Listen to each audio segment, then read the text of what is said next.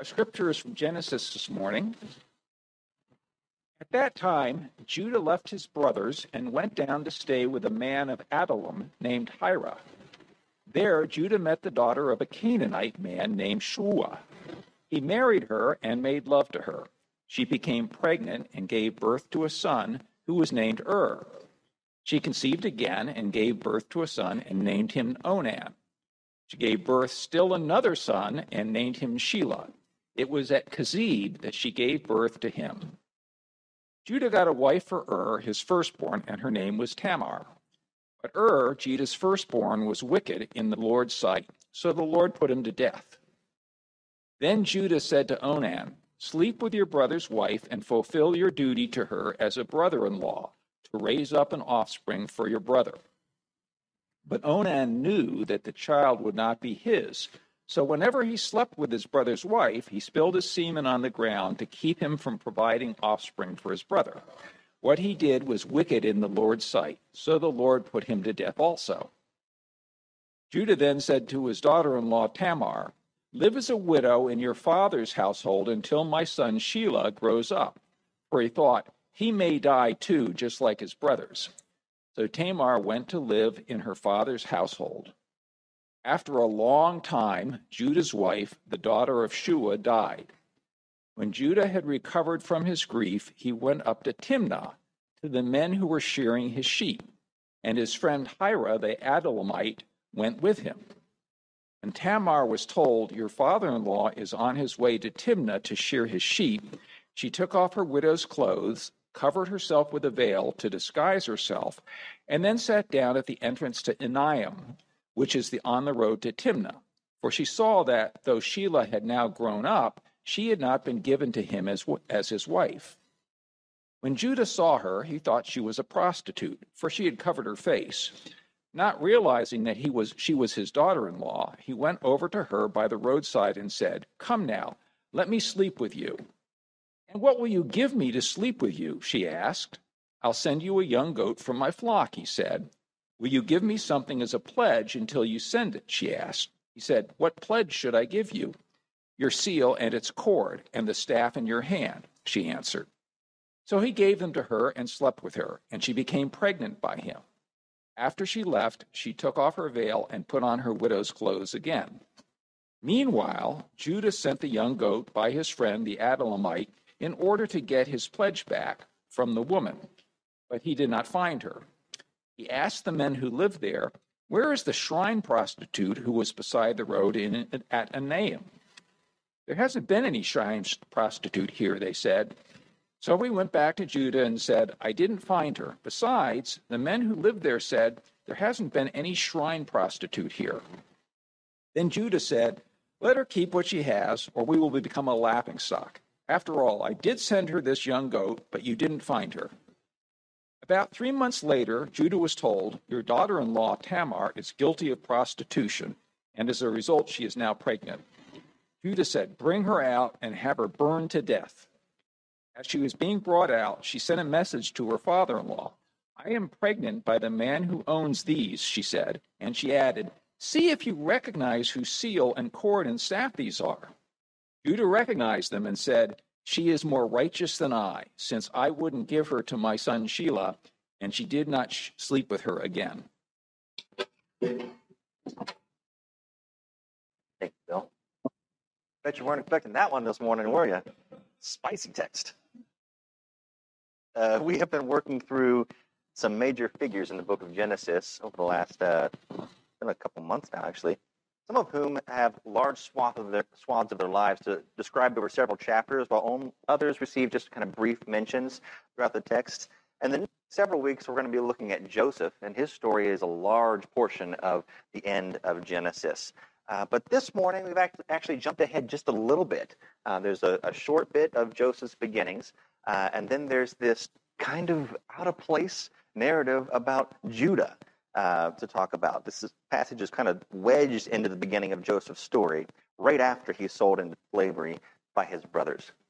And at first it may seem oddly placed, but its placement isn't nearly as strange as the content of it, right? As we read this morning. Uh, it narrates the incredibly tragic event that with Judah's daughter-in-law, Tamar.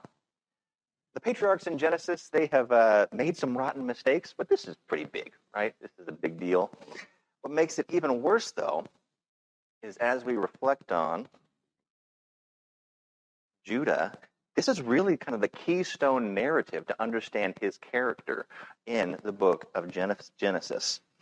Um, he doesn't come off any more favorably in the chapter right before this, when he is the one who steps up in front of the brothers to suggest that instead of killing Joseph, as they all want to do, that they should just sell him into slavery instead.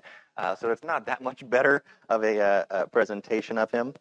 Uh, but Judah's character is important for us, because he's arguably the most important of Jacob's sons. Judah is the ancestor of King David, the greatest king remembered during the time of Israel's monarchy. And more importantly, Judah and David are the ancestors of Jesus.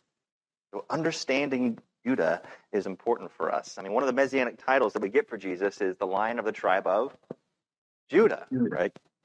So not only should we be interested as readers to learn about Judah's character, it's also of interest to hear about how his family line will continue on. And this is what we get. Right? So what, if anything, can we learn from all of this? So um, some details about him. He's the fourth child who's born to Jacob's wife, Leah. If you remember, remember that Jacob had two wives, Leah and Rachel. His name means I will praise. Um, we, as I mentioned already, when the other brothers considered killing Joseph, he suggests selling them into slavery. Um, let's deal with an important context question first. What is going on with this whole deal with Er and the brothers, Onan and Shelah? Well, just from some background context, in ancient Israelite culture, they had a practice known as levirate uh, marriage, where widows would be married to the next closest relative in the family's household. This is actually still practiced in some cultures today, uh, particularly in societies where women don't have any means of owning property for themselves. This can, could be a way of caring for widows in the family. And additionally, for cultures that place a great emphasis on family names and heritage, it's a way to keep the family name going for the, the oldest. Because the oldest son who had died, then the relative had an obligation to marry the wife and produce an heir that would receive that dead husband's inheritance and carry on his name. The man who refused to do this, it meant that he would be disrespecting the family and failing to adequately provide for his brother's widow. This is actually described in Deuteronomy chapter twenty-five, uh, verse five here. I have it up already. If brothers are, are living together and uh, one of them dies without a son, his widow must not marry outside the family. Her husband's brother shall take her and marry her and fulfill the duty of a brother-in-law to her. The first son that she bears shall carry on the name of the dead brother, so that his name will not be blotted out from Israel. And it goes on, and it says, however, if a man does not want to marry his brother's wife, she shall go to the elders of the town gate and say, my husband's brother refuses to keep up the brother's name in Israel. He will not fulfill the duty of a brother-in-law to me. Then the elders of uh, this town shall summon him and talk to him. And if, if he persists in saying, I do not want to marry her, his brother's widow shall go up to him in the presence of the elders, take off one of his sandals, spit in his face, and say, this is what you uh, what is done to the man who will not build up his brother's family line. That man's line shall be known as the family of the unsandaled. I'm sure there's some significance to the whole sandal thing that we don't understand, but I just think it's kind of hilarious. That should be the punishment for more things, right? In consequence, to, uh, even today, it's just kind of a funny way to do that. Anyway, though, uh, Onan, this brother, has decided that he didn't want to have the burden of raising his dead brother's child, but he also did not want to be humiliated uh, publicly and in the eyes of the family. So instead, he pretended to care Uh, for, for Tamar, but in secret did what he needed to do in order to ensure that he would not have a child. But God sees what is done in secret, and Onan gets his due. So Er has mysteriously died. We don't know why, although it was a result of his wicked way to specify. Now Onan has died. Finally, Judah asks Tamar, Tamar to wait till his youngest comes of age, secretly intending to just kind of get rid of her and or ignore her. Now, the Bible does have a lot to say about sex, and not just who was allowed to put what, uh, where, and with whom. God's word also provides us all sorts of narratives and teachings to guide us into truth about what healthy expressions of sexuality do and do not look like. But if there's one overarching message about sex here in the text, I'd say that it's this. Sex is not ultimately about the fulfillment of our personal desires. What do I mean by that? I'm not just talking about romantic desire here, that's part of it, but we also bring all sorts of other desires into the sexual realm. Sex is about a lot of things, but Scripture tells us pretty glaringly that sex is not just about getting what you want. Onan misses the mark in his sex life because he approaches his marriage to Tamar as a means to avoid shame. He uses Tamar, but isn't willing to take care of her or to raise a family. Judah misses the mark because he tries to use sex as a means to comfort himself in his grief, possibly. It doesn't actually say that for sure, but uh, that could be a way of interpreting this. He also uses and abuses Tamar, not realizing that it's her. And this time, it does result in a child. Tamar isn't exactly a, a model of sexual purity here either, but to be fair to her, we don't know for sure that she intended to be viewed as a prostitute. All it says is that she wore a veil, and she didn't want to be recognized. But when Judah propositions her, she does go along with it, seizes the opportunity to gain some kind of leverage for justice. And Tamar is the only one who seems to be thinking herself when it comes to her sex life. Realizing Judah's family, li- uh, uh, family had given up on her, she could have looked elsewhere, but she decided she wanted to try to do right by her late husband, so she did what she had to do. What can we take from any of this? Whether you are single, married, celibate, confused, or whatever other identifier you want to put on your uh, sex life, we can all reflect, reflect critically on how our sexual desires and the ways that we pursue them affect others. That might be a difficult question to reflect on, particularly because the prevailing attitude of our world is that what happens in the bedroom is nobody else's business, right? But the truth is that our romantic covenant relationships say something to a watching world about what love truly is. Sex isn't just about a moment. It's an act of covenantal love that creates and heals and bonds, and that has effects on our emotional, social, spiritual, physical, and even financial lives. We could talk a lot more about that, but I feel like we've probably made it uncomfortable enough as it is. Um, but for now, we have more to explore with Judah. Let's talk about Judah's hip- hypocrisy here as well. In addition to his moral failings with his sex life, Judah's hypocrisy is highlighted in the latter half of this text. So after visiting this lady, who he thought was a prostitute affiliated with the local shrine, he sends his buddy Hira to take care of the payment. Now, at that time, there were some prostitutes who were affiliated with local cult shrines, possibly making it possible for a man to discreetly pay for services and play it off as simply paying some sort of religious tribute if someone asked unwanted questions. But they can't find her. And when they can't find her, Judah reasons that it would seem worse to just cut his losses than to raise any fuss by trying to find his, his ring and his staff and the seal, and doing so reveal his indiscretion. But then news comes out that Tamar is pregnant, and specifically because she had been selling herself for money. And Judah is outraged. Doesn't she know that that's wrong? Then he sees it. His staff, his ring, and his seal. The text ends with this really profound phrase, "She is more righteous than I." This is the one thing that may make Judah an admirable character. And the same is true for his descendant, King David. In all of his failures, he doesn't have a problem with admitting his fault. From this point onward, Judah seems to become a model of humility and repentance. That is what marks him as a leader. An observation about this is that humility is the key to integrity of leadership. There's been a startling amount of abuse scandals in our culture uh, about leaders, and especially even leaders in the church. And so because it is particularly difficult to understand why people start to lose trust in institutions, and trust in institutions like the church as well, right? There, there's a paradoxical thing that happens that many people in these kinds of institutions who hear about an allegation are often tempted to ignore it or cover it up for fear of tarnishing the reputation of the institution as a whole. They argue the mission is too important, and to reveal this or do something about it may distract from that mission, and so they cover it up for the greater good. But there's two problems with that reasoning. The first is that the truth always comes out at some point. And when it comes out and it is revealed that it's been covered up, it's even worse than it would have been at the beginning.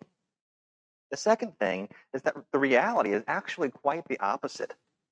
When uh, institutions acknowledge wrongdoing in leaders and deal with it appropriately, it's been shown to actually increase trust in those institutions rather than degrading it. I think much of that is because it proves that the abused are actually valued. Judah here, he starts to obtain humility, not just because he has come to a recognition of how sinful that he's been, but because he comes to a greater awareness of what all of this has meant for Tamar. And we read stories like this and later stories of David's many failures. We still find these characters heroic because they allow their mistakes to be brought into light so that God can bring life and light to the process. Transparency, transparency breeds trust, and trust leads change. Now, Judah, understandably, does not come off looking good in this text, right? It's decidedly ugly.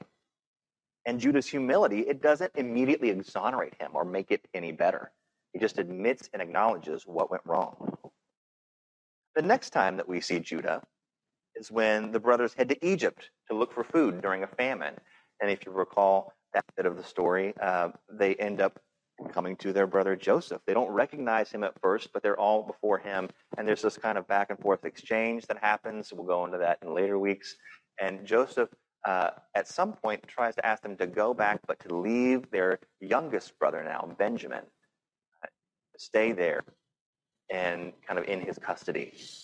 And Judah is the one who steps up to say, "This would break my father's heart. Take me instead."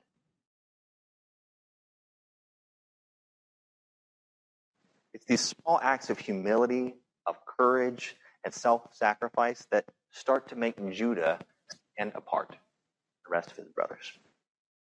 Now, this narrative, it's decidedly tragic. And yet, because of Tamar's shrewd courage and Judah's humility, there's a baby born, a baby boy named Perez, who is the ancestor of Boaz, who is the great grandfather of David, from whose family line we will get Jesus, Messiah. In fact, Tamar is the first woman in Jesus' genealogy. Not Sarah, not Rebecca, nor even Rachel. Tamar is the first woman mentioned in Jesus' lineage according to Matthew's Gospel. This is Jesus, God entered into human flesh, who made zero mistakes, and he models the same sort of humility and courage and self-sacrifice that David and Judah made. Jesus does the unimaginable. He takes the darkest depths of our sin, our anger, our pain upon himself, and willingly gives himself up to die so that we might live. Jesus proved that he could look on our utter sin and rejection of him and respond with love, so that we can look on his love and give up our foolish pride, self-seeking ways. So God takes broken sinners like Abraham, Isaac, Jacob, and Judah. He makes something incredible from their lives. Jesus did the same thing with the twelve disciples, a ragtag group of nobodies who ended up changing the world. He can do it with us too. If we will let him work through our weakness, if we can humble ourselves before him. My prayer this morning is that we would humble our hearts to give up our desires, our pride, our reputation to Jesus today. He's the only one who's worthy to hold them. Pray. Lord, we thank you that even in the ugliest of situations, you are able to bring transformation and change. Bring something out of nothing. We pray, Lord, that as we come to you day by day, we acknowledge our vulnerabilities before. We pray that you might be able to do something with these little small acts of faithfulness. That we might pursue you not for our reputation, not for what others may see from that change, but because in you there is life, there's wholeness, restoration, there's goodness. All we want you are.